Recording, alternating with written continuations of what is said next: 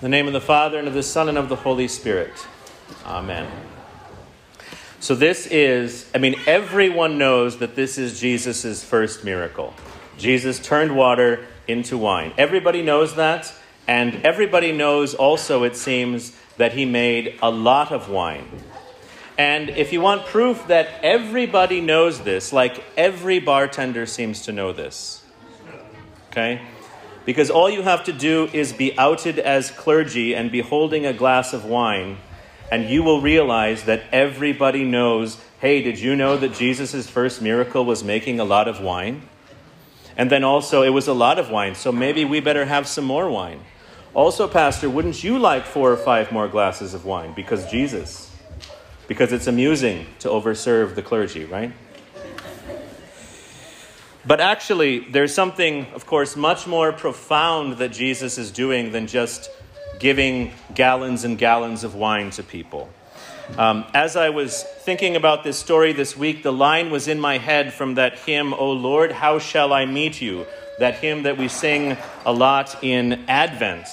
And the line is the line that goes, I stood my shame bemoaning, you came to honor me. I stood my shame bemoaning, you came to honor me, because this gospel story about turning water into wine is really all about Jesus bringing honor and glory out of shame and embarrassment. Now, shame, shame is that fear of being uncovered. It is that fear of having undesirable things or embarrassing actions or unfortunate decisions that we have made revealed to the scrutiny of the world.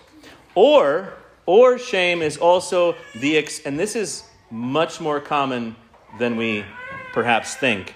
Shame is the experience of having been exposed and violated by what others have done to you. Shame is the belief, the experience that I am unacceptable, and that if they only knew, or if God was actually paying attention and I were exposed, I would be rejected by those that I love, and I would be condemned by God. And the opposite of that shame is honor. And honor happens when we are presented to the world and the eyes that see you admire you, and the mouths that talk about you are praising you. I stood my shame bemoaning. You came to honor me.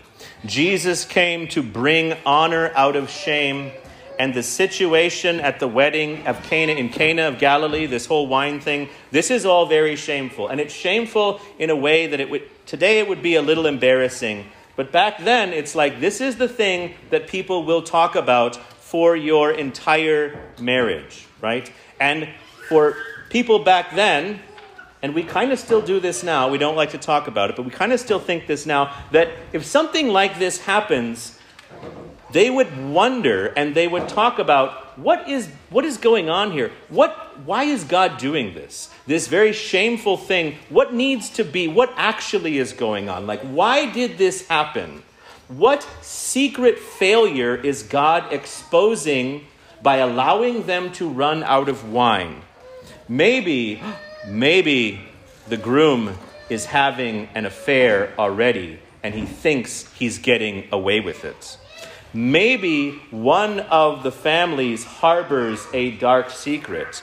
Maybe the master of the feast has been cheating on his taxes for 20 years, and so God is exposed, is indicating that this is supposed to be exposed. What is it? Why is there no wine? What dark secret needs to be exposed and uncovered and discussed and analyzed and judged and talked about? And we are afraid of that kind of exposure.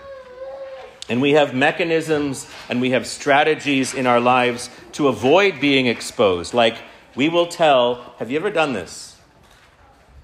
We tell these little lies that seem harmless. Like, have you ever said that you enjoy something that you actually don't to the crowd? Or have you ever pretended not to be interested in something that you were really interested in just to avoid suspicion or to fit in or to keep the peace. And then what can happen with that is we start to present a more and more constructed false self a false self that is all of me minus the parts that would disgust you, and then we pretend that that false self is our reality, and we pretend for so long that sometimes we can't even tell the difference.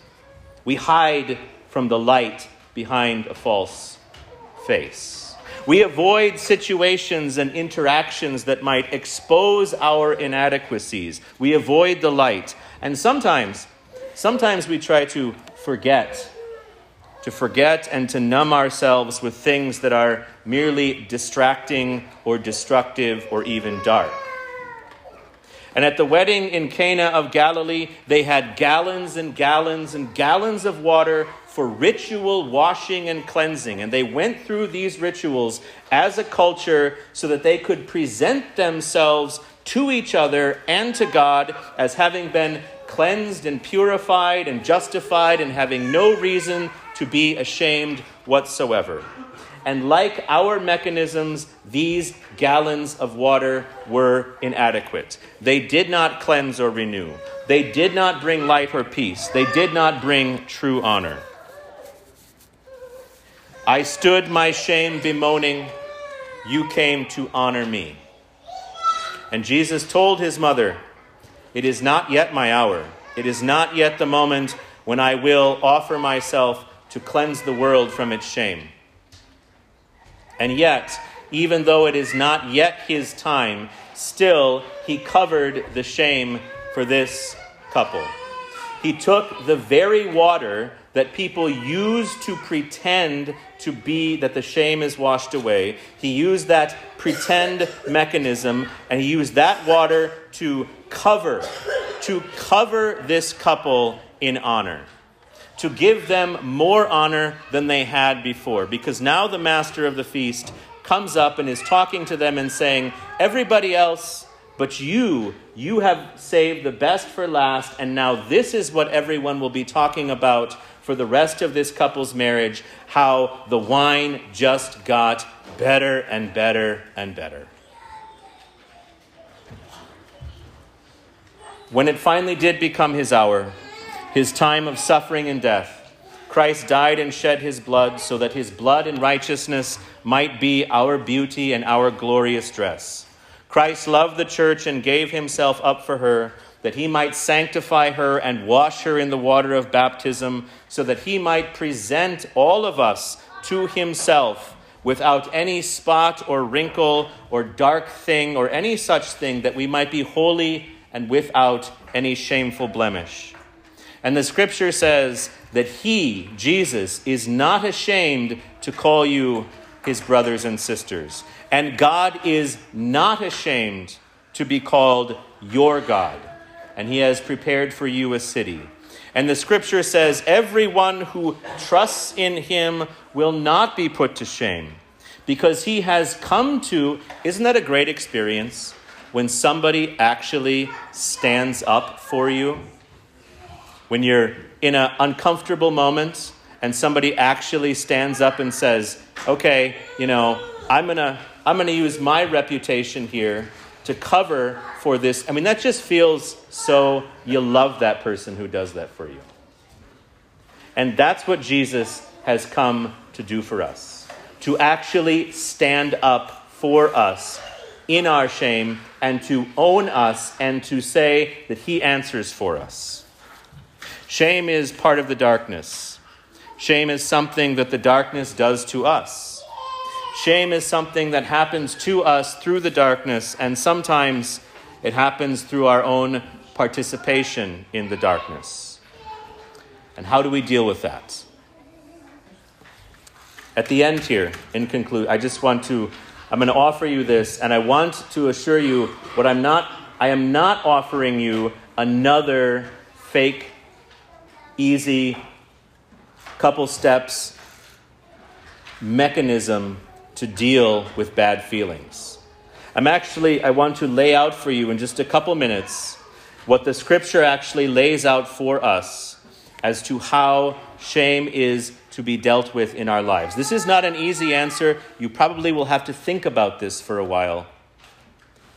But Paul says, he says in, in our second reading for today, he says, Take no, beginning at verse 11, he says, Take no part in the unfruitful works of darkness, but instead expose them.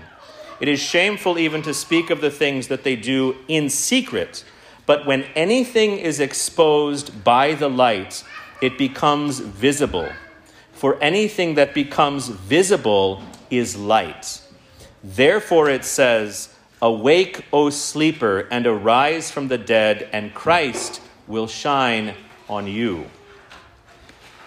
Paul is saying a lot of things here, but one of the things that he is saying and indicating is things that are shameful in order to take away the power of the shame. Things that are shameful should be exposed to the light.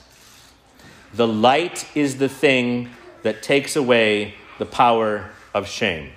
And he is not saying that you need to let the whole world into every corner of your life. But we should, and he's saying this we must work with the strength that God supplies to bring to light what is dark in us, to expose it honestly, and that's difficult too, honestly, because we are used to talking to ourselves about these things in a way that's not always honest but to expose it honestly to God's judgment and to His mercy. And of course, it can be even harder when the shame comes not from anything that you have done, but from something that they have done to you. When it's not actually, when the shame is not actually the result of anything that is your fault.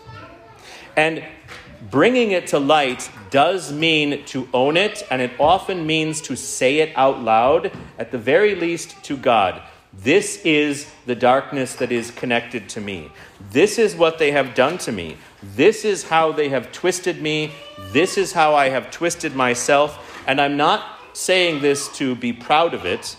I very much wish that it wasn't this way, but this is who I am. And I stood my shame bemoaning, but you came to honor me. Christ comes to give honor for shame. We say that if we confess our sins, he is faithful and just to forgive and to cleanse us from all unrighteousness, to cleanse us from the stain that we feel as shame. And that line that we say at the beginning of the service is not just for that little bit at the beginning, that's the whole purpose of what this is all about. We come to liturgy, we come to worship, we come to praise, we come to word and sacrament, not to offer to God a false self, a self cleansed self, but we come to regularly receive His cleansing. This is part of this process. This is the thing that actually makes this process a cleansing. This is part of the old Adam in us daily dying and the new creation and the new creature and the new human daily coming forth, the cleansed one, the perfect one, the innocent one, the righteous one, the one that we will be in eternity. He comes to honor you. He comes to honor you and to forgive your sin. He comes to honor you and to give us a clean and cleansed conscience. Because the thing that the things that bother our conscience are often not the things that we have done, but the things that have, they have done to us. He comes to honor you and to undo, to begin to undo everything that they have done to you. In Jesus' name, amen.